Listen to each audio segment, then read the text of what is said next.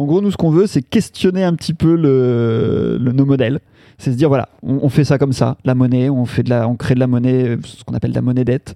Les banques, c'est un système dit de banque centrale. L'énergie, c'est une énergie principalement fossile. Les déplacements, la mondialisation. Voilà, on essaie de questionner et de relayer tous les contenus qui questionnent les modèles en place et de mettre en lumière tous les modèles alternatifs. Bonjour à toutes et à tous, bienvenue dans Émergence, le podcast qui présente les acteurs d'un monde plus durable. À travers ces interviews, nous espérons que vous découvrirez des parcours inspirants et des actions à entreprendre à votre échelle. Nous, ce qui nous intéresse tout particulièrement avec la transition, c'est que non seulement c'est une ligne éditoriale qui nous importe beaucoup parce qu'on pense qu'on est dans une situation complexe en ce moment et qu'il faut partager tous ces sujets auprès du grand public pour sortir par le haut de tout ça.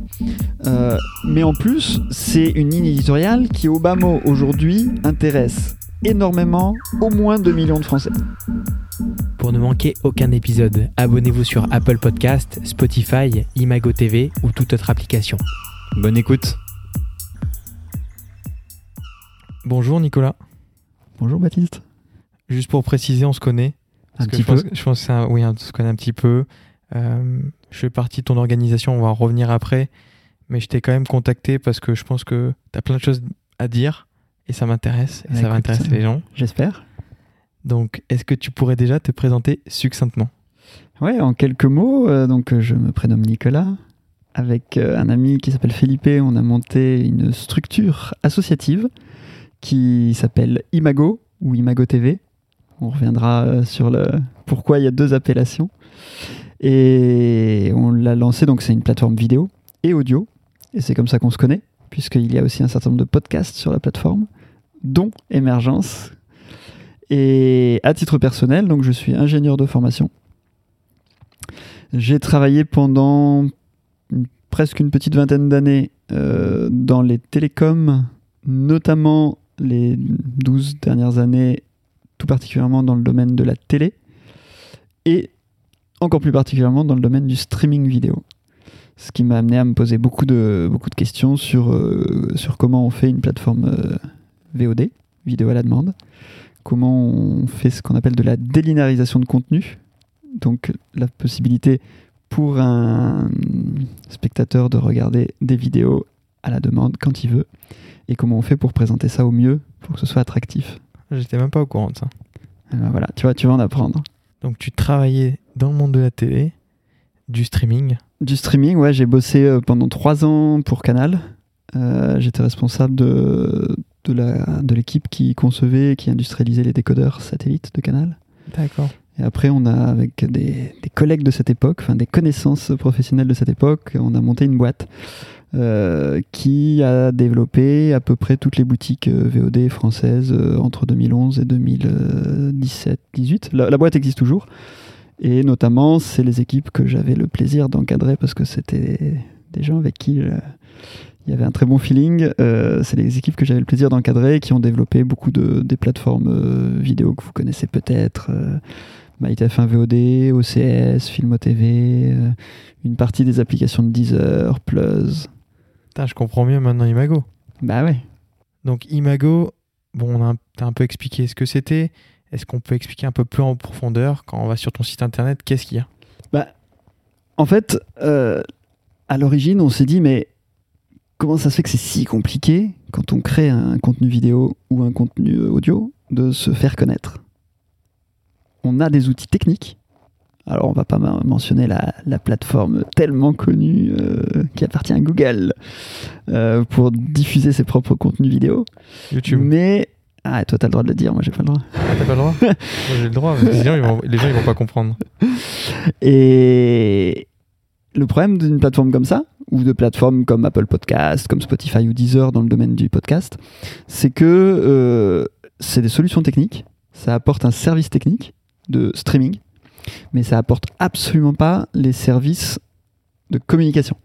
C'est-à-dire qu'en fait, c'est à toi, en tant que créateur, de faire toute ta com pour faire connaître ton contenu. Or, pour avoir bossé pour des chaînes de télévision, Il faut savoir que les équipes techniques, alors je ne vais pas dire de bêtises, je n'ai pas de chiffre précis, mais si ça représente 5% de la masse salariale et des effectifs et des coûts, voilà, c'est tout le bout, quoi. Entre 5 et 10%, grand maximum. L'essentiel des coûts, ça va être les équipes marketing, com, partenariat, édito. Voilà. Donc c'est ça qui coûte cher en fait. C'est ça qui est compliqué, c'est de faire connaître son contenu. C'est pas de le diffuser. Et dans la promesse de la plateforme que seul toi a le droit de nommer, YouTube, tuer le tube, étymologiquement parlant, YouTube, c'est ça que ça veut dire. Ta télé. Ouais, étymologiquement parlant, c'est vraiment ça, c'est tuer le tube, parce que tube en anglais, c'est le canal de diffusion. Donc YouTube, ça veut dire tuer ton propre canal de diffusion. Mais dans la promesse, tuer ton propre canal de diffusion. Ah oui, tuer, pas dans le sens. Pardon, non, pas tuer. Tuer, le verbe être. Oui. Tuer ton propre canal de diffusion. Dans cette promesse-là, c'est une promesse technique, mais c'est pas du tout une promesse de com. C'est-à-dire qu'en fait, effectivement, n'importe qui peut arriver et, en 2 temps 3 mouvements, diffuser un flux vidéo. En fait, n'importe qui peut diffuser n'importe quelle vidéo très facilement. Il suffit d'avoir un serveur, tu mets une vidéo dessus, tu donnes le lien de ta vidéo sur ton serveur, n'importe qui peut regarder la vidéo. S'il n'y a qu'une seule personne qui regarde la vidéo à ce moment-là, ou 2, ou même 3, ça va servir. Ton petit serveur, il va pas avoir. T'as pas besoin d'une solution comme YouTube. Une solution comme YouTube, c'est indispensable quand tu te mets à avoir des centaines de milliers de vues, et notamment des milliers de vues instantanées.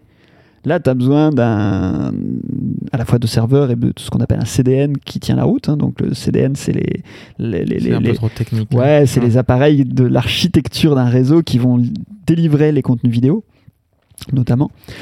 Et ça, c'est indispensable quand tu veux être vu par... Enfin, quand tu veux que ta vidéo soit diffusée à plein de gens d'un coup. Mais en fait, il n'y a pas besoin de YouTube ou de plateformes comme ça quand tu veux juste transmettre une vidéo à quelques personnes, tu vois. Et ça, c'est vrai que c'est quelque chose qui est méconnu parce que YouTube a un peu tué le game à une époque, en tout cas. Et en quelque sorte, aujourd'hui, vidéo égale YouTube, YouTube égale vidéo. Donc là, ton constat, juste pour un peu résumer tout. Le constat, c'est qu'en tant que créateur, tu as énormément de difficultés à te faire connaître, même si tu fais des contenus excellents. En gros, tes 2 options pour te faire connaître, c'est soit d'avoir un très bon pote influenceur, ou alors d'avoir réussi à contacter un pote influenceur qui n'est pas forcément ton pote, mais qui va quand même avoir le temps de lire ton mail alors qu'il est sollicité par 50 personnes par jour. Ou faire plein de contenus à chaque fois. Ouais, mais faire plein de contenu, ça va prendre énormément de temps à faire démarrer le truc, quoi. Et on a une vision très viciée parce que on ne connaît que les podcasts ou les web-séries qui cartonnent. Oui, c'est vrai. C'est-à-dire que si on te dit, bah ouais, YouTube, c'est génial, t'as Thinkerview, ils vont avoir bientôt 600 000 abonnés. Ou t'as Et tout le monde s'en fout, ils vont avoir, 500 000 abonnés, je sais pas les chiffres exacts, mais ça doit être dans ces eaux-là. Ouais, mais ça, c'est la partie... immergé de l'iceberg. C'est-à-dire que pour avoir 2 web-séries, certes très très bien, qui ont énormément d'abonnés, il y en a eu des centaines qui se sont lancées. Donc vous les accompagnez. Parfois tout aussi bien, sauf qu'elles ont, pour des raisons X ou Y, moins les moyens de se faire connaître. Soit c'est un tout petit peu moins fun, c'est vrai que tout le monde s'en fout, c'est très fun. Soit ils ont un tout petit peu moins de carnet d'adresse, c'est vrai que Thinkerview a établi un carnet d'adresse, et puis Thinkerview a 6 ans. 6 ans d'existence, c'est 6 ans de labeur. Nous, on a la chance de les avoir connus à une époque où il y avait beaucoup moins d'audience. C'était compliqué. Depuis 2 ans, ça a l'air d'être la web-série que tout le monde connaît. Mais pendant 4 ans et demi, il y avait très très peu d'audience. Il y avait 20 000, 30 000 abonnés. Et c'était la même qualité. Et donc vous, là, justement, vous accompagnez ? Alors l'idée, elle est là. Elle est de se dire, puisque c'est si compliqué, puisque personne ne rend ce service d'accompagnement, de communication, on va le faire, mais on va pas tout faire nous, parce que évidemment, ça demande énormément de temps, de travail, de le faire nous. Donc on va essayer d'être un peu astucieux, c'est-à-dire qu'on va fédérer, en fait. Donc on va faire travailler les gens ensemble. On va mettre en commun des carnets d'adresses, des carnets d'adresses d'invités. Donc on est susceptible de mettre en contact les podcasteurs, les vidéastes avec des invités, puisqu'on a nous-mêmes un assez gros carnet d'adresses de militants ou de personnes voilà, d'influenceurs, de gens qu'on peut être susceptible de vouloir inviter. Parce qu'on n'a même pas dit qu'est-ce qu'il y a comme contenu sur Imago principalement. C'est vrai. Alors c'est vrai qu'on n'a pas précisé ça, mais alors c'est important de le dire parce que c'est le cœur de la plateforme, mais c'est pas forcément au cœur de la démarche. C'est-à-dire qu'en fait, Imago est à la fois un projet éditorial militant autour des questions de la transition écologique, transition démocratique, transition citoyenne et transition sociale. Mais c'est aussi et avant tout un cas d'école, c'est-à-dire un proof of concept, comme on peut dire aussi. C'est-à-dire qu'en fait, on a dans l'idée qu'Imago a vocation à être copié sur d'autres lignes éditoriales. Nous, par exemple, on a choisi la ligne éditoriale de la transition parce que ça nous parle, parce qu'on y est attaché, on pense que c'est important et qu'il y a un manque à ce niveau-là. Mais on pourrait imaginer un Imago bis qui serait autour des questions d'autonomie, un Imago terre autour de la vulgarisation scientifique, encore un Imago, mais qui ne porterait pas ce nom, hein, évidemment, hein, qui aurait des noms divers et variés, autour de la culture générale, par exemple, ou de la culture tout court. Donc au lieu d'avoir comme sur Imago, on a des thématiques, on a écologie, économie, société, éveil des consciences, médias et communication, santé, alimentation, histoire et sciences politiques. Ça c'est les grandes thématiques qu'on a sur Imago qui recouvrent tous les pans des questions de la transition selon nous et selon les études qu'on a pu faire. On a fait ce découpage pour qu'il soit efficace pour répartir et pour classer les contenus. Mais on pourrait avoir une plateforme, par exemple, de vulgarisation scientifique, exactement sur le même principe, qui aurait comme thématique biologie, mathématiques, physique, astronomie, ainsi de suite. Et puis il y aurait 8 thématiques de la même façon qui recouvriraient l'ensemble des pans physique quantique ou nucléaire. Et ce serait quoi le but de... Alors, le but, c'est de fédérer autour d'une ligne éditoriale des contenus. Et alors, moi, ça, c'est un vrai prisme que j'ai moi de mon parcours professionnel dans le monde des médias, c'est que en fait le monde des médias est très très différent du monde de l'internet et il n'existe pas ou quasiment pas de médias fourre-tout dans lequel tu peux trouver tout et son contraire. Tous les médias ont une ligne éditoriale. Il n'y a que YouTube finalement qui arrive et qui n'a pas de ligne éditoriale. Ou Dailymotion ou Vimeo, enfin il n'y a que les plateformes de libre diffusion qui n'ont aucune ligne éditoriale. Tu veux dire comparé à un média classique, on va avoir Le Monde qui a une ligne comme ça. Exactement, mais même un média télé. Un contenu que tu vois sur TF1, il ne sera jamais sur France Télévisions. Un contenu que tu vois sur France Télévisions, il sera jamais sur... un contenu qui sera sur France 2, il sera jamais sur France 5 ou jamais sur M6. Toutes les chaînes ont une ligne éditoriale. Et là, je te parle encore pourtant de chaînes qu'on dit grand public. Donc avec un public assez large et donc une ligne éditoriale assez large. Mais si je te parle de Bein Sport, qui fait que du foot, du rugby, enfin des sports principalement collectifs, sports GP, enfin motorisés et autres. Si je te parle d'Equidia, si je te parle de Medici, si je te parle de Gulli, c'est que des chaînes qui ont des lignes éditoriales très très précises. En fait, en France, ça c'est peu, mais il y a à peu près 200, ouais, je dirais entre 220 et 230 chaînes de télévision. On en connaît une dizaine, mais il y en a toute une palanquée d'autres qui sont des chaînes autour de lignes éditoriales très précises. Et bonjour. Le meilleur moyen de fédérer une audience, c'est d'identifier une ligne éditoriale. Et nous, ce qui nous intéresse tout particulièrement avec la transition, c'est que non seulement c'est une ligne éditoriale qui nous importe beaucoup parce qu'on pense qu'on est dans une situation complexe en ce moment et qu'il faut partager tous ces sujets auprès du grand public pour sortir par le haut de tout ça. Mais en plus, c'est une ligne éditoriale qui, au bas mot, aujourd'hui, intéresse énormément au moins 2 millions de Français. Si tu regardes combien de gens ont signé l'affaire du siècle, si tu regardes combien de gens font les manifs, si tu regardes combien de gens suivent la somme de toutes ces chaînes dont je te parlais tout à l'heure, de tous ces influenceurs, quelle que soit la façon dont tu calcules, tu arrives à 1,5 million, 2 millions au bas mot, peut-être un peu plus, de cœur de ce qu'on appelle un cœur de cible en marketing, ça tu connais. Et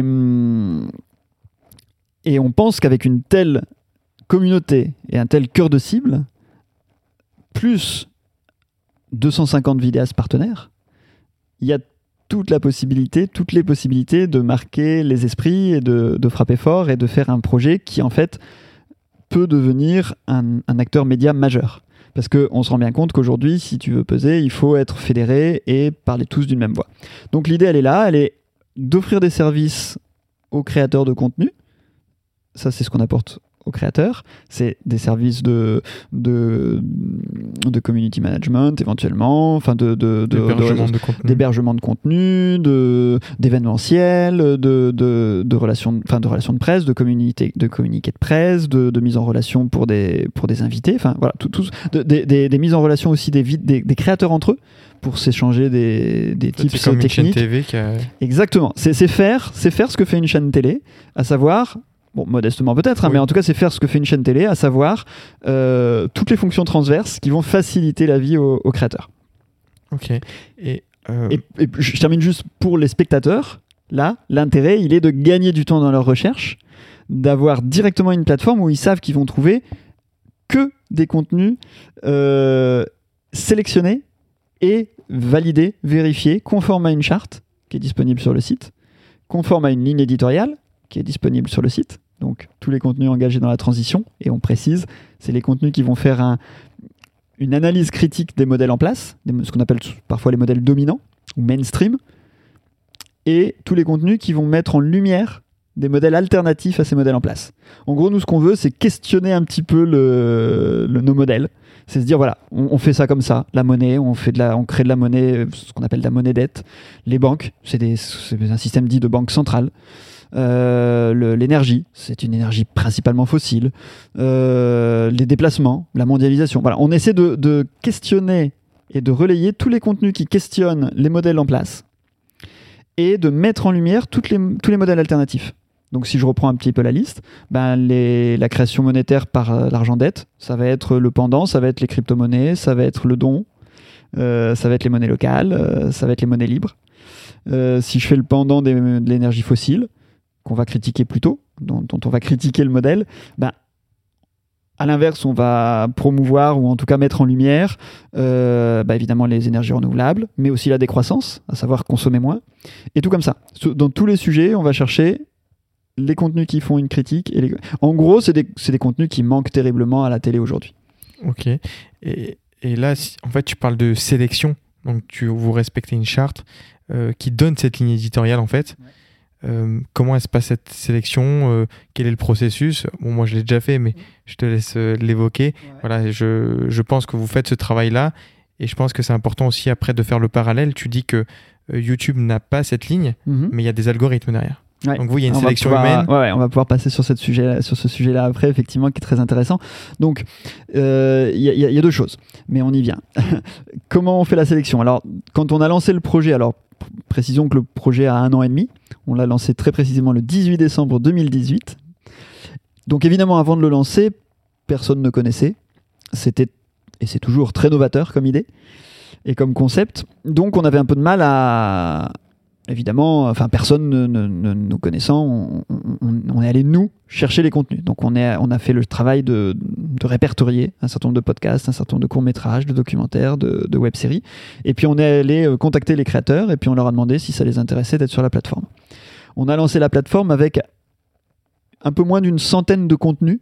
Ce que j'appelle contenu, c'est soit un documentaire, mais ça peut être le documentaire, sa bande-annonce, des vidéos de bonus ou des extraits. Ça peut être un podcast qui peut avoir plein d'épisodes. Ça peut être une web-série qui peut avoir plein d'épisodes ou un court-métrage. Donc 100 de contenus, ça voulait dire à peu près 1500 pistes audio ou vidéo. Donc c'était déjà pas mal, hein, ça faisait quand même quelques centaines d'heures d'écoute. Mais on a eu la chance... d'avoir un lancement très réussi, enfin, au sens où il a fait beaucoup parler. On a eu 300 000 visiteurs le mois du lancement.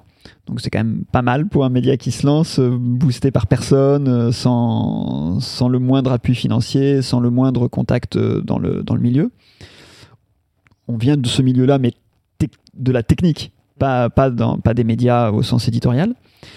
Et donc on était très très satisfait de ça et du coup on s'est fait connaître beaucoup grâce à ça. Donc quasiment depuis le lancement d'Imago, on a, je dirais, au moins les 2/3 voire les 3/4 des contenus qui sont rajoutés à Imago qui sont des demandes des créateurs, c'est-à-dire des créateurs qui nous contactent, réalisateurs de documentaires, podcasteurs, podcasteuses, vidéastes, donc qui nous contactent, nous proposent leur contenu, et c'est ce que tu avais fait toi. On les écoute, on vérifie si c'est conforme à la charte, si c'est conforme à la ligne éditoriale, et si c'est, troisième critère, conforme, enfin cohérent à l'offre existante. C'est-à-dire qu'on va faire en sorte que ce soit assez complémentaire, qu'il n'y ait pas des contenus qui soient dissonants tout d'un coup, pour qu'on garde une ligne éditoriale claire, mais aussi essayer d'éviter éventuellement des redondances trop fortes. Bon, il y a quelques petites redondances, parce qu'en fait, c'est jamais de la redondance complète, hein, mais il y a quelques contenus qui sont assez proches dans leur esprit, mais on essaie d'éviter des contenus trop proches. Donc on a ces trois filtres, et... Autre chose qui est très très importante pour nous, c'est qu'on est en contact avec les 250. Alors je dis toujours 250, mais je pense qu'on est plutôt autour de 300. On a peut-être même dépassé les 300 créateurs et créatrices aujourd'hui qui ont des contenus, un ou plusieurs contenus sur la plateforme. Donc on est en contact avec chacun d'entre eux. Alors rien que ça, ça prend du temps parce que ça veut dire qu'on les a tous rencontrés. Et tu nous confirmes que on s'est rencontrés. Et même avant de se rencontrer, on prend contact au téléphone, par messagerie, pour discuter. Parce que ce qui est important pour nous, c'est non seulement la qualité du contenu, mais c'est aussi l'état d'esprit dans lequel le créateur travaille. Et donc, voilà, moi j'ai fait... Il s'avère que dans ma vie passée, comme je disais, j'ai fait beaucoup de... Enfin, j'avais un profil très technicien, hein, évidemment, en tant qu'ingénieur, mais j'ai fait aussi beaucoup de recrutement. Donc j'ai un peu une seconde nature pour ça, c'est-à-dire que quand je rencontre quelqu'un, il y a toujours même si je ne le voulais pas, un petit travail qui s'enclenche, qui consiste à me demander dans quel état d'esprit la personne travaille. Donc voilà, on compulse toutes ces informations et puis on finit par donner le go pour intégrer la plateforme. Mais ce que je tiens à préciser, c'est qu'on a été quasiment contacté que par des contenus qui avaient parfaitement compris la ligne éditoriale d'Imago. Parce que, comme je disais, donc on a lancé avec 100 de contenus, grosso modo 100 de créateurs, hein, c'est ce que ça veut dire. C'est à peu près un créateur par contenu. Il y a parfois des contenus qui ont plusieurs créateurs, mais il y a aussi des créateurs qui ont plusieurs contenus. Donc en gros, c'est à peu près 100 de créateurs avec lesquels on a lancé le service. Et depuis 1 an et demi, on a rajouté 150 nouveaux contenus. On est passé de 3 podcasts à 30. On est passé de 25 documentaires à actuellement 75, mais en fait on en a diffusé plus de 120 parce qu'il y a un certain nombre de documentaires qu'on diffuse et puis qui rentrent sur la plateforme et puis qui ressortent de la plateforme parce qu'on a la possibilité de les diffuser que dans un laps de temps limité. On avait lancé avec 15 de courts-métrages, on en a, je crois qu'on va en avoir 75 d'ici la fin de la semaine. Et là où on a le moins augmenté, c'est les web-séries. On avait 60 de web-séries, on est passé à 80. Mais voilà, il y a eu un énorme accroissement du contenu. Et donc, on est passé à peu près de 1500 pistes à 2500. Donc, on est à plus de 500 heures d'écoute. Donc, ça vous tient 1 an et demi à 1 heure par soir. Enfin bon, il y a de quoi faire. Et je termine juste là-dessus. On a finalement, entre guillemets, refusé On a accepté, on va dire ça comme ça, on a quasiment accepté ou fait rentrer quasiment tous les contenus qui nous ont contactés. Je pense qu'on doit être à 90% ou 95% de contenus qui nous ont contactés qu'on a fait rentrer. Et c'est pas parce qu'on est souple sur les critères, c'est vraiment parce qu'on est impressionné et émerveillé, même je dirais, chaque jour de la qualité globale des contenus qui nous sont proposés. Des documentaires, des courts-métrages exceptionnels, quoi. Donc voilà, on a fait rentrer beaucoup de contenu et c'est comme ça que se fait la procédure. Et juste un dernier petit point, pour l'instant c'est uniquement l'équipe cœur du projet qui sélectionne. On est en train de monter un comité de visionnage d'une 15 de personnes qui va nous aider à faire ce choix. Mais à terme, comme le projet a vocation à être coopératif et collaboratif, on voudrait que ce soit une communauté encore plus grande. Alors peut-être pas tout de suite tous les utilisateurs d'Imago, mais vraisemblablement... Voilà, on pourrait imaginer une communauté de quelques centaines d'utilisateurs d'Imago qui serait en charge de la sélection des contenus. Ok, super intéressant. Et juste pour revenir sur un peu les algorithmes, ouais. Toi, dans ton cas de figure, comme tu dis, tu sélectionnes, tu prends le temps, tu connais tes créateurs. YouTube, bon, on va connaître le top, comme tu dis, mais il ne va pas avoir cette sélection, on va dire, humaine. Voilà. Alors, il y a deux choses sur les algorithmes. Il y a l'algorithme de sélection et l'algorithme de présentation. C'est-à-dire, est-ce qu'un contenu peut rentrer sur la plateforme ou pas, et est-ce qu'un contenu va être montré au public? C'est deux choses très différentes. Et sur ces deux aspects, les deux plateformes fonctionnent de manière très différente. C'est-à-dire que ce qui est compliqué sur Imago, c'est de rentrer sur Imago. Il faut avoir des contenus très qualitatifs, dont on a soi-même les droits, qui sont sourcés, qui sont fact-checkés, qui sont vraiment des contenus de, je dirais, qui devraient passer en télé, si la télé n'avait pas abandonné l'idée de questionner les modèles dominants. Ce qu'elle devrait faire. Hein. Donc, c'est que des contenus qui pourraient passer en télé. Sur YouTube, il y a tout. Il y a tout et surtout son contraire. C'est-à-dire qu'il y a quelques très très bons contenus, certes, mais il y a aussi à la fois de très très mauvais contenus, des contenus complotistes, des contenus sans être complotistes qui sont factuellement erronés, des contenus d'entertainment qui sont peut-être intéressant à regarder quand on veut se vider la tête, mais qui nous ne nous intéresse pas trop. On parle toujours des chalolles, par exemple, hein, les chutes ou les vidéos d'animaux. Et il y a une toute petite quantité de contenu de qualité. Alors évidemment, il y a tellement de contenu que même si c'est une proportion infime, ça fait beaucoup de contenu intéressant. Sauf qu'il faut les trouver. Et c'est pas forcément à la portée de tout le monde d'aller trouver les bons contenus sur une plateforme comme YouTube. Il y a des gens qui savent le faire. Mais il y a aussi beaucoup de gens qui ont moins d'aisance sur la recherche sur Internet et qui vont avoir énormément de mal à trouver des contenus pertinents sur Internet et qui peuvent même se laisser abuser par des contenus qui vont avoir l'apparence de contenus pertinents mais qui ne vont pas forcément l'être. Donc la première différence, elle est là. C'est Imago, il y a de la sélection, c'est-à-dire que tout le monde ne peut pas être sur Imago, alors que YouTube ou Vimeo ou d'autres plateformes comme ça, tout le monde peut y être. Ça, c'est la première grosse différence. La deuxième, c'est comment on présente les contenus. Alors, sur Imago, c'est simple. Il y a un seul algorithme, c'est le random, donc le choix aléatoire. C'est-à-dire qu'à partir du moment où un contenu a franchi les étapes pour être sur Imago, on considère que c'est un bon contenu. Et donc, il va être présenté autant qu'un autre contenu. C'est-à-dire que c'est pas parce qu'il a plus d'audience qu'il va être plus présenté, ou même c'est pas parce qu'il a moins d'audience qu'il va être plus présenté. Enfin, on a une politique parfaitement égalitaire, c'est du random, du choix aléatoire. Hein, Et donc là, évidemment, c'est une deuxième différence notoire avec YouTube, d'une manière générale, Facebook et les réseaux sociaux. C'est que eux ont des algorithmes dont on ne connaît rien, puisque ce sont des boîtes noires, dont on suppute quelques types de fonctionnement, mais ça ne sont que des suppositions.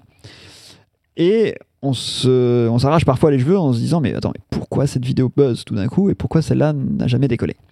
Et il y a beaucoup de gens qui se sont penchés sur la question. Hein. Des fois, c'est à se demander. C'est un peu comme les algorithmes de la finance et du trading. Hein. Des fois, on se demande s'il y a même quelqu'un qui maîtrise vraiment l'algo tellement ils sont complexes.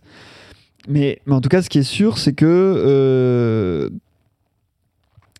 a priori, ça met en avant les contenus qui sont intéressants pour YouTube. Pas les contenus qui sont intéressants pour le public. Je m'explique. Un contenu qui va être intéressant pour YouTube, par exemple, ça va être un contenu sur lequel l'utilisateur va avoir le plus de chances de zapper sur YouTube après. C'est-à-dire qu'en gros, c'est tout bête, hein, mais si un contenu source énormément dans son descriptif, c'est autant d'opportunités que l'utilisateur va avoir de cliquer et de partir ailleurs et de quitter YouTube. Donc a priori, ça n'intéresse pas YouTube. Donc mettre des sources dans les commentaires, a priori, la logique voudrait que ça dégrade les algos de référencement. Parce qu'ils veulent que tu restes dessus. Parce qu'ils veulent que tu restes sur la plateforme. Ne pas mettre de pub, ça dégrade, ça c'est sûr. Ne pas avoir une pub, mais une pub mal cotée, parce que tu abordes un sujet qui est mal coté, ça dégrade. Eux, ils veulent vendre des pubs et les vendre cher. Dès que tu fournis une vidéo sur YouTube, dès que tu l'uploades, si tu coches la monétisation, ta vidéo, elle va partir dans une bourse d'achat de ta vidéo par des annonceurs. Si ton sujet, parce qu'il fait peur aux annonceurs, ne se vend pas en pub, soit qu'il n'y a aucune pub qui est vendue, soit qu'elle est vendue à un prix ridicule, YouTube n'aura aucun intérêt à mettre en avant ta vidéo plutôt qu'une vidéo sur laquelle il a réussi à vendre une pub chère. Tu vois ce que je veux dire ? Parce que leur but, c'est qu'en fait, en général, la pub, elle est en début de vidéo. La pub, elle est en début, donc c'est plus... que tu zappes souvent. Plus tu zappes... Alors ça, c'est un troisième point qu'on peut penser fort dans l'algorithme de YouTube. C'est que, effectivement, comme la pub, c'est ce qu'on appelle un pré-roll, donc ça se joue avant la vidéo. A priori, on peut penser que l'intérêt de YouTube, c'est que tu lances le plus de vidéos possible et que tu y restes le moins longtemps possible. Puisque c'est ce qui va faire que tu vas lancer un maximum de pubs les unes derrière les autres. Bon, il n'y en a pas de la pub sur votre plateforme. Alors, nous, il n'y a pas de pub du tout sur Imago. Et donc voilà. Donc, pour résumer, on ne sait rien des algos de YouTube, ou des réseaux sociaux. On a quelques supputations, mais voilà, il y a une logique derrière ça. Et la logique, elle n'est pas l'intérêt du créateur, elle n'est pas non plus l'intérêt du spectateur, elle est l'intérêt propre de YouTube. Après, il rentre en compte beaucoup d'autres paramètres, mais voilà. Et donc, toi, tu fais pas de pub sur ta plateforme. Alors, sur Imago, il n'y a pas de pub, ça c'est une vraie volonté aussi. Et comment tu gagnes ta vie aujourd'hui ? Ouais. Donc, juste avant un mot, pourquoi il n'y a pas de pub ? Imago promeut ce qu'on appelle la décroissance. Hein. Alors, c'est pas un mot, c'est souvent un mot qui est diabolisé, qui fait un peu peur, mais c'est pas un mot qui a vocation à faire peur. Hein. D'abord, c'est purement économique, la décroissance. Hein. Ça veut dire la décroissance du PIB, du produit intérieur brut. Donc, c'est la production d'un État, hein, la France en l'occurrence, chaque année.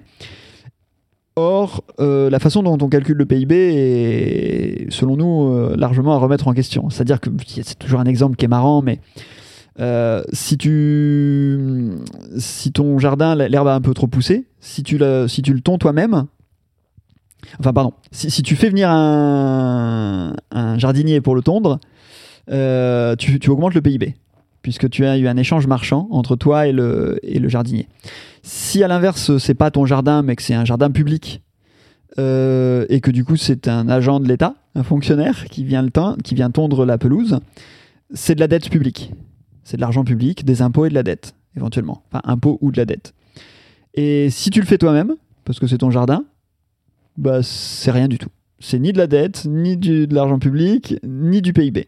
Donc en fait, c'est exactement la même action. Ça peut même être la même personne qui va avoir à la fois un emploi de fonctionnaire à mi-temps dans une collectivité, qui va faire des petits boulots en parallèle dans une entreprise de jardinage et qui le week-end fait le jardinage chez lui.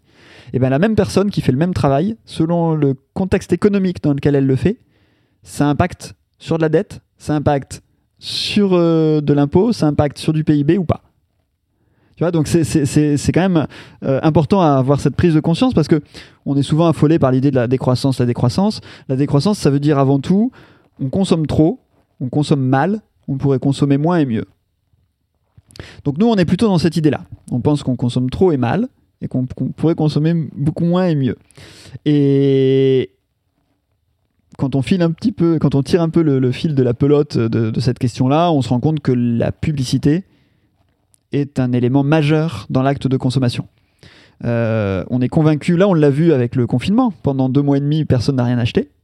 Bon, bah, est-ce que les gens étaient en manque de... Bah oui, ils ont pu acheter de quoi manger, ça ils pouvaient continuer à l'acheter, mais le reste, bah, ils n'ont pas acheté.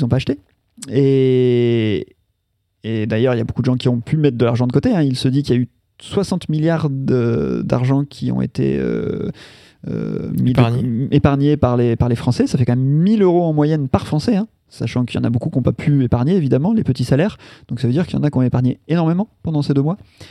Et donc, selon nous, tout part de la consommation. Donc, par souci de consonance, on ne veut pas pousser à la consommation. Donc, on évite la pub, mais il y a un autre aspect avec la publicité, c'est que malheureusement, les annonceurs qui ont de l'argent, c'est pas vraiment les annonceurs les plus éthiques. Par définition, quand tu fais un projet vraiment éthique, tu as du mal, malheureusement, à mettre de l'argent de côté, à avoir un capital pour pouvoir communiquer facilement. Et du coup, ben, trouver des annonceurs, ça reviendrait très rapidement à trouver des annonceurs qui ne sont pas forcément les annonceurs les plus éthiques, et qui en plus, on aurait peut-être du mal à trouver, parce qu'ils ne seraient pas super fans par les contenus qu'on propose. Et peut-être même qu'à un moment donné, ils commenceraient à vouloir nous faire une espèce de pression. C'est-à-dire nous dire, ben, j'ai vu que vous aviez diffusé tel documentaire, il remet en question ce que moi je fais. Est-ce que vous êtes sûr que c'est pertinent de laisser ce documentaire-là ? Ce qui serait une façon habile et un peu détournée et déguisée de dire bon ben si vous continuez à le mettre ou mettre des contenus comme ça, moi je vais arrêter de faire de la pub chez vous. Et évidemment, ben, à partir du moment où on est drogué en quelque sorte à l'argent et à l'argent de la pub, eh ben on en devient dépendant, comme toute drogue. Et ben, le jour où le dealer il nous dit il va falloir casquer, bah t'as plus le choix, t'es devenu dépendant, donc tu casques. Et du coup voilà, là l'idée elle est de se dire voilà, on veut être indépendant. Alors tu vas me dire quel est le modèle économique du coup ? Oui, comment on devient indépendant financièrement ? Voilà, comment on devient indépendant financièrement ? Là, il y a deux aspects. Il y a l'aspect personnel et puis il y a l'aspect du projet. Donc, personnellement, comme je disais, j'ai bossé pendant une 20aine d'années. J'ai eu la chance d'avoir des postes de direction et de mettre un peu d'argent de côté. Donc, très concrètement, aujourd'hui, je vis au RSA et avec l'argent que j'ai mis de côté. Ça, c'est à titre personnel. La plateforme en elle-même... Il y a deux aspects. Il y a le premier aspect, c'est que la plateforme ne nous coûte rien. Alors, quand on dit ça, c'est un tout petit peu exagéré. Elle nous coûte un peu, mais c'est des sommes tellement ridicules qu'on peut dire qu'elle ne nous coûte rien. En gros, c'est plus de l'ordre de quelques dizaines d'euros par mois qu'autre chose. On l'a entièrement développée nous-mêmes. C'est une plateforme, dans son niveau de complexité, que moi, j'aurais vendu à TF1 ou à France Télévisions des centaines de milliers d'euros. 200 000, 300 000 euros tel qu'on l'a conçu hein.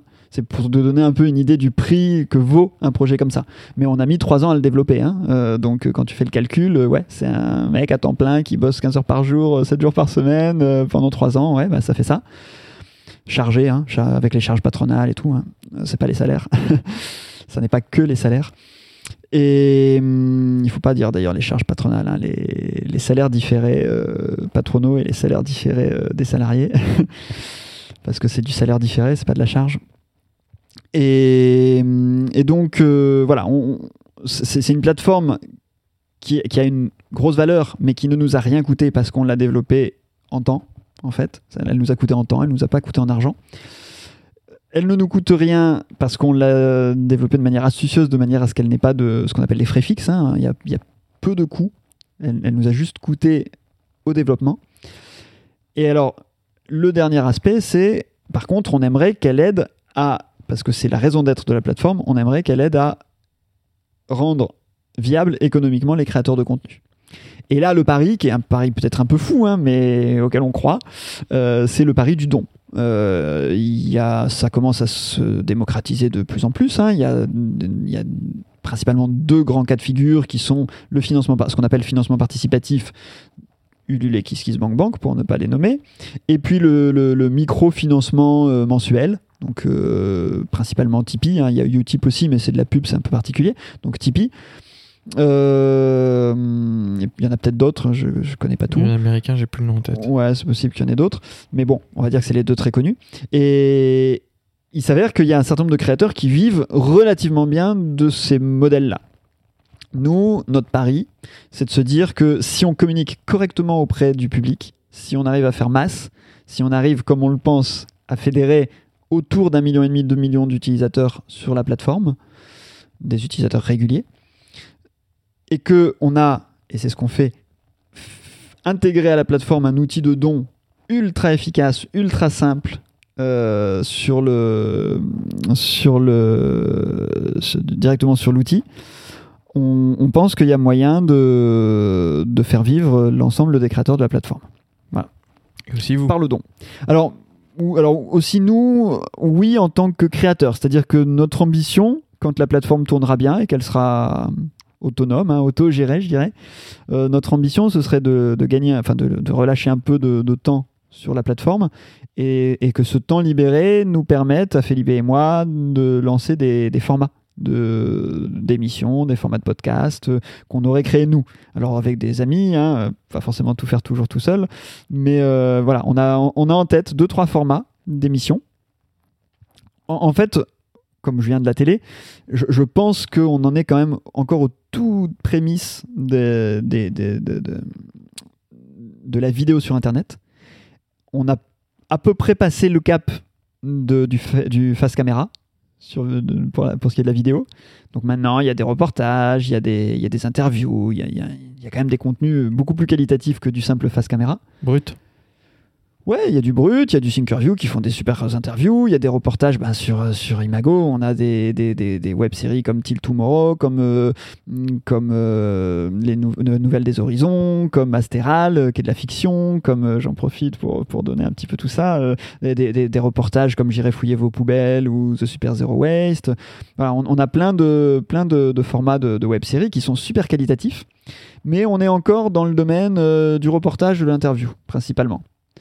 Là où on est convaincu que ça va exploser dans les années à venir, c'est la fiction et l'entertainment. C'est-à-dire qu'en fait, il n'y a pas de contenu ou presque pas de contenu d'entertainment sur les plateformes web. Ce que j'entends par là, c'est des jeux, par exemple. Des jeux télévisés, c'est des talk shows, des trucs, enfin des programmes d'humour, tu vois, des trucs, vraiment des programmes de télé, mais diffusé en web. Ça commence tout juste à venir, mais en général, c'est poussé par des chaînes de télé. On le sait pas forcément. Ou les grandes marques. Ouais, t'as quoi en tête ? Bah là, j'ai une chaîne rap sur YouTube. D'accord, ouais. Et ça va être sponsor par Red Bull. Ouais, voilà, c'est ça. Tu peux avoir effectivement, sur la musique, tu peux peut-être avoir des trucs, là je connais un peu moins, mais moi je parlais vraiment du cœur de ce qui nous intéresse, à savoir les contenus de la transition et tout ça, hein. Donc, voilà. Donc nous, on voudrait pousser ce type de contenu, en produire nous-mêmes, mais on pense qu'il faut faire tout ça sur... En fait, la technique, la promesse de YouTube, qui est une promesse uniquement technique, aujourd'hui, tout le monde sait faire de la vidéo. Fournir de la vidéo, c'est plus un service techniquement incontournable comme il pouvait l'être il y a quelques années. Donc, techniquement, c'est faisable. La question, c'est maintenant la communication. Et on pense que c'est plus facile de communiquer à 250 sur une seule et même plateforme que chacun de son côté sur une plateforme. Parce que ça donne l'impression que ça fonctionne, parce qu'il y en a 2-3 qui émergent et qui deviennent très très connus. Mais ça laisse sur le carreau énormément de créateurs qui, eux, ne s'en sortent jamais, que tu n'identifies même pas, tellement parce que sinon tu les aurais découverts. Et le problème, c'est que du coup, il n'y a pas assez de création. Donc là, tu as envie de fédérer. Donc le cœur d'Imago, c'est de fédérer les créateurs et de fédérer les spectateurs. Et ça tombe bien, là on aborde un peu tes nouveaux projets. Tu as créé un label pour les podcasteurs, dont je fais partie. Mais bon, le but, c'est pas de faire de la pub, c'est juste d'expliquer un peu ta réflexion. Ça va servir à quoi de créer un label et d'avoir 10-15 podcasteurs qui ont ce label Imago, qui est plus du coup Imago TV, mais seulement Imago. Quel est l'intérêt de faire ça ? Alors, il y a donc tu fais bien de préciser, c'est pour ça que je parlais au tout début de l'interview, de l'entretien entre Imago et Imago TV. Comme on est un média, on avait laissé le TV, mais on communique de plus en plus sur Imago maintenant. Maintenant que les gens ont bien compris que c'était un média. D'abord parce qu'on trouve ça plus smart, mais aussi parce qu'il n'y a quand même pas que de la télé, il n'y a pas que de la vidéo. Sur Imago, il y a notamment des podcasts. Donc, du coup... C'est là, en l'occurrence, avec le label Imago Podcast, label Imago. Et donc, on a effectivement d'ores et déjà labellisé 12, c'est fini. Bon, 15 podcasts en cours de labellisation. Et l'idée, c'est de créer une marque, en quelque sorte. C'est toujours pareil, c'est d'arriver et de faire masse. C'est-à-dire qu'en fait, il y avait sur Imago énormément de créateurs de podcasts indépendants qui n'étaient affiliés à aucun label. Et on s'est dit, mais attends, on peut créer de toutes pièces un label et brander en quelque sorte tous ces contenus qui ont des vrais liens entre eux, puisqu'ils ont tous ce plus petit dénominateur commun qui est la question de la transition, et les labelliser autour d'un label de podcast qui va nous permettre du coup à la fois d'assurer une communication conjointe et auprès des médias, auprès du public, et auprès des solutions techniques, notamment des plateformes d'écoute, puisqu'on imagine que tout le monde ne va pas écouter les podcasts d'Imago sur Imago. Alors, il y a un vrai intérêt quand même à écouter les podcasts d'Imago sur Imago, c'est qu'il y a les dons à destination des créateurs qui vont arriver là très rapidement dans les prochaines semaines. Peut-être même que quand le podcast sera diffusé, ce sera déjà disponible. Mais donc il y a un vrai intérêt pour les créateurs, mais surtout, mais aussi pour les auditeurs, à écouter sur Imago. C'est l'occasion d'aider le créateur.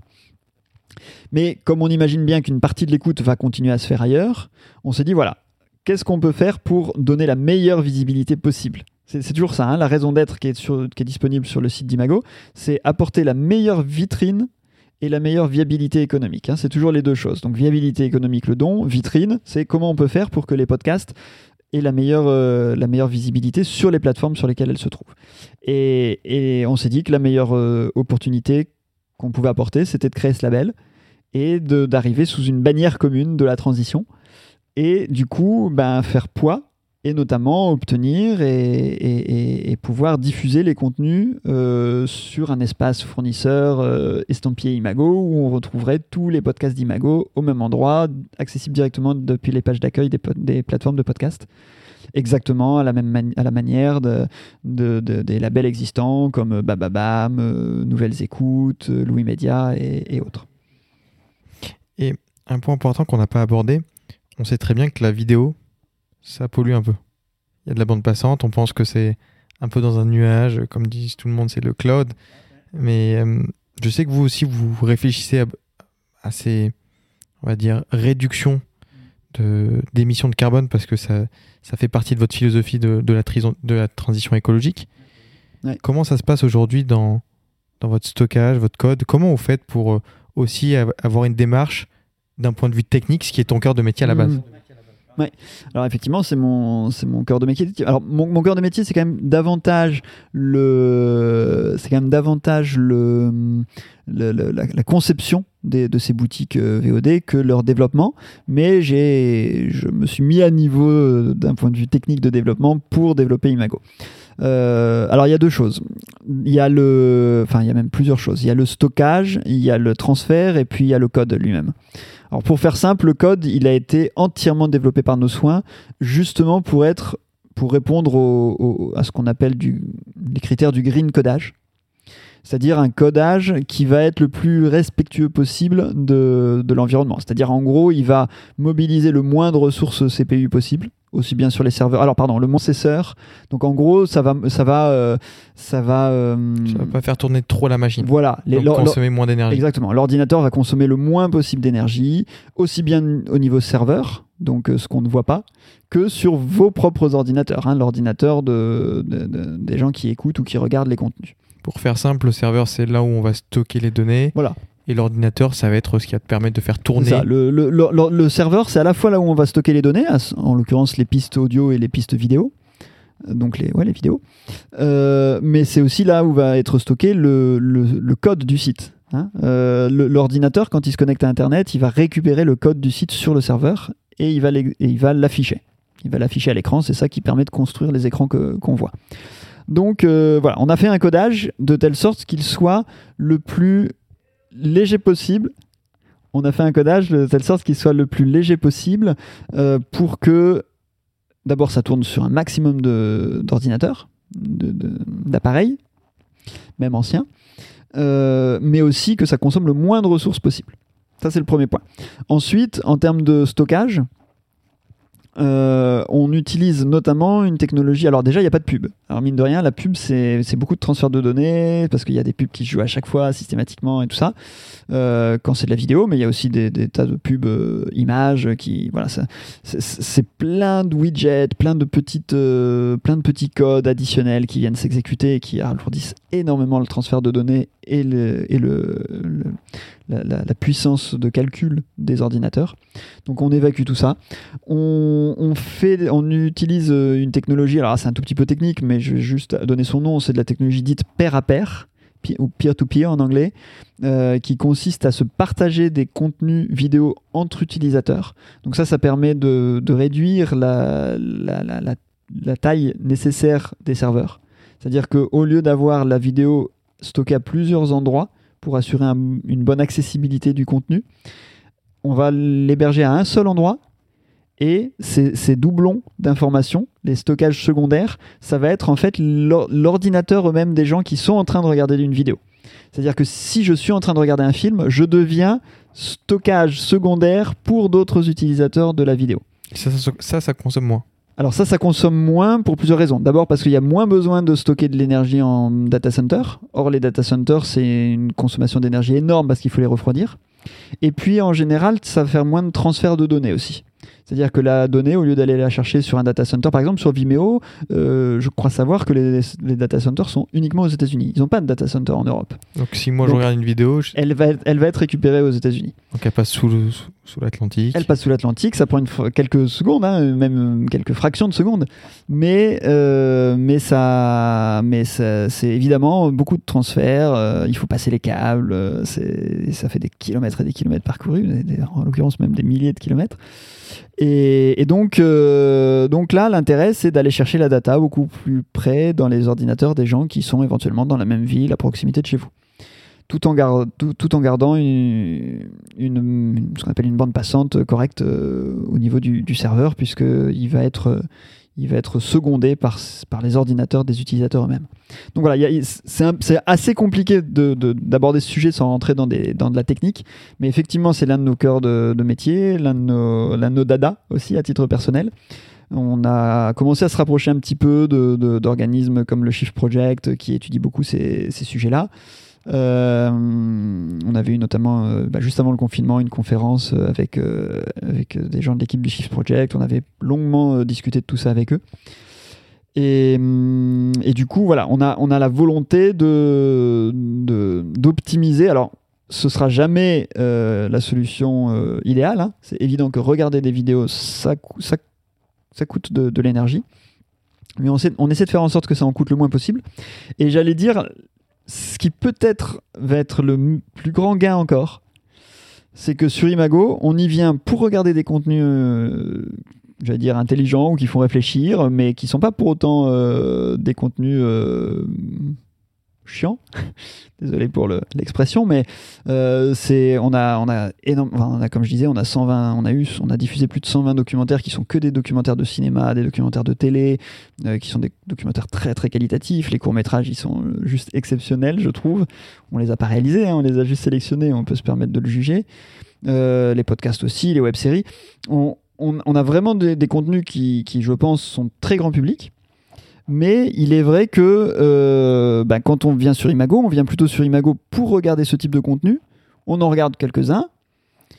On peut y passer une heure ou deux, hein, si on veut, mais on ne va pas se trouver enfermé dans un tunnel comme on peut le faire sur Facebook, où tout d'un coup, on regarde sa montre, on vient de passer une demi-heure à scroller. Tu vois, et ça, en termes de gain de temps et du coup d'énergie, c'est énorme, mine de rien. C'est-à-dire qu'on essaie de lutter à notre échelle, hein. Là, on a tout à fait la conscience d'être la modestie de David contre Goliath. Ouais, David contre Goliath. Et puis on a conscience qu'on est un tout petit acteur et que l'essentiel des gens continueront à scroller sur Insta ou sur Facebook. En tout cas, au moins, même s'ils viennent sur Imago, ils n'arrêteront pas pour autant de scroller sur Insta et sur Facebook.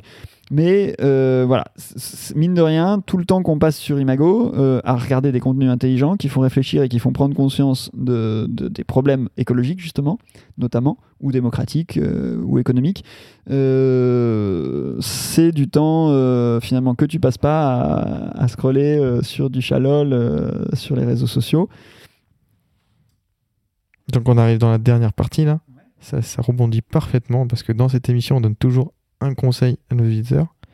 Quel conseil donnerais-tu pour réduire sa consommation énergétique à travers le numérique ? Alors bon, il y en a plein des conseils qui sont assez connus, hein, à travers la consommation de vidéos, audio. Alors clairement, c'est la consommation de vidéos qui est énorme. Alors un petit conseil tout bête, mais sur Imago, très prochainement, ce ne sera même plus nécessaire, puisque justement, c'est ce sur quoi on travaille. Mais il y a beaucoup de gens qui lancent des vidéos, mais qui ne les regardent pas. C'est-à-dire, on lance une vidéo, mais on se contente de l'écouter. C'est un usage quand même assez commun, mine de rien. C'est vrai. Voilà. Tu confirmes. Je pense qu'en m'entendant dire ça, beaucoup vont se dire « Ah ouais, c'est vrai, ça m'arrive. » Un truc tout bête, mais vraiment qui ne coûte pas grand-chose, c'est quand vous faites ça, c'est de passer la piste, au lieu de rester en auto, en résolution auto, c'est de passer la piste dans la plus basse résolution. C'est-à-dire que vous n'allez pas la regarder. Il faudrait y aller plus loin. Alors, idéalement, il faudrait passer en audio seul, sauf qu'aucune plateforme ne le permet. on est en train d'y réfléchir sur Imago. Mais en attendant que ce soit implémenté sur Imago, j'espère pour la rentrée de septembre, et de toute façon, si vous n'êtes pas sur Imago, voilà, vous êtes en train de regarder une vidéo, vous ne l'écoutez pas, mais vous l'écoutez, mais vous ne la regardez pas, vous pouvez la passer en résolution basse. Après, j'allais dire, regardez Imago plutôt que YouTube. Voilà. Ça va bien compris. Encore une occasion de gagner de l'énergie. Après, oui, évidemment, pour tout ce qui est de la vidéo, ça consomme de l'énergie. Donc, nous, on voudrait lancer un partenariat avec une association qui s'appelle Lève les yeux, qui promeut justement le fait de passer moins de temps sur les écrans. Et nous, ça nous paraît pas du tout inconcevable en tant que plateforme vidéo de travailler avec eux. Au contraire, on pense qu'il faut passer moins de temps sur les écrans, mais c'est comme la consommation. Moins mais mieux. Donc passer moins de temps sur les écrans mais mieux. Donc efficacement, on va droit au but, on trouve ce qu'on cherche, ce qu'on trouve et on regarde les meilleurs contenus qui peuvent nous intéresser. Après, sinon, les conseils classiques, c'est de se désabonner aux newsletters qu'on ne regarde pas vraiment, c'est de ne pas mémoriser c'est d'éviter le cloud, surtout. Privilégier des disques durs personnels au cloud. Il y a un problème, il y a une problématique de protection des données, incontestable, autour des clouds. Je ne rentre pas dans le détail des différents clouds qui peuvent exister, mais je pense que beaucoup ont ce genre de problème de sécurité, de protection des données privées. Mais indépendamment de la problématique des données privées, le problème d'un cloud, c'est qu'il ne sait pas quand est-ce que vous allez venir regarder la vidéo. Comme il ne sait pas quand est-ce que vous allez venir regarder la vidéo, contrairement à un disque dur qu'on va aller chercher dans son tiroir et qu'on va brancher, il est toujours allumé. Et comme il est toujours allumé, pour pouvoir à n'importe quel moment vous donner le contenu que vous cherchez en quelques secondes, il consomme en permanence, alors que statistiquement, 99,999% du temps, personne ne vient chercher cette info. Après, c'est des vidéos, c'est des photos ou des vidéos stockées que certaines elles ne seront jamais regardées. Et elles vont être alimentées pendant des décennies. Elles le sont déjà, c'est les premiers clouds, ça, à mon avis, bien une dizaine d'années. Donc je pense qu'il y a des premières vidéos qui sont stockées. Il y a des contenus qui sont stockés depuis 10 ans sur des clouds, que personne n'est allé regarder et qui sont alimentés et qui peuvent être fournis comme ça en une fraction de seconde depuis 10 ans, alors que personne n'est allé les regarder et que personne n'ira même jamais les regarder. Donc tout le monde bosse en clé USB. Voilà. Ouais, c'est ça, au moins tout ce qui est photo, vidéo, les mettre sur des... On imprime. Alors on peut imprimer, on peut... Bon, ça après, il y a d'autres problématiques, mais non, mais des disques durs, on en a quasiment tous chez soi, ou des clés USB, ça coûte rien du tout maintenant, et ouais, ça c'est vraiment... Après, il y a tout ce qui est, comme j'ai dit, newsletter, et puis ne pas stocker de mails aussi, c'est un peu pareil pour les mails, donc essayer de vider ses mails régulièrement, voilà. Super, et là c'est plus des questions personnelles... Quel livre ou ressource, vu que tu regardes beaucoup de reportages, je pense, conseillerais-tu à nos auditeurs? Et dernière question, qui aimerais-tu écouter dans ce podcast? Alors, au niveau des livres, il faut que je confesse que je regarde effectivement beaucoup plus de vidéos que je ne lis. Par appétence personnelle, c'est vrai que j'ai toujours été plus vidéo que lecture, mais particulièrement depuis qu'on a lancé le projet, parce qu'on a un tel afflux de contenu vidéo à regarder ou audio à écouter qu'on a du mal, en tout cas moi j'ai du mal à trouver le temps de lire. Alors du coup, il y avait 2 petits livres quand même, parce que j'étais un peu briefé, que j'avais bien, j'ai beaucoup aimé la lecture et puis qui vont dans le sens de l'esprit d'Imago. Il y en a un d'un Américain, même si son nom a une consonance un peu française, qui s'appelle Henri David Thoreau, qui s'appelle La désobéissance civile. Qui parle de l'État, qui parle de la désobéissance civile. Je pense que c'est un sujet très intéressant. Alors évidemment, là, ça se passe au siècle dernier, au 19e, ouais, bien sûr, à l'époque notamment alors très précisément de la guerre du Mexique, c'est ça que je vérifiais, mais surtout de la période de l'esclavage, ou de la fin de l'esclavage, et enfin de la fin, ça dépend dans quel pays d'ailleurs, de l'esclavage, et donc comment quand l'État ne respecte plus certains droits, il est du devoir des citoyens de désobéir.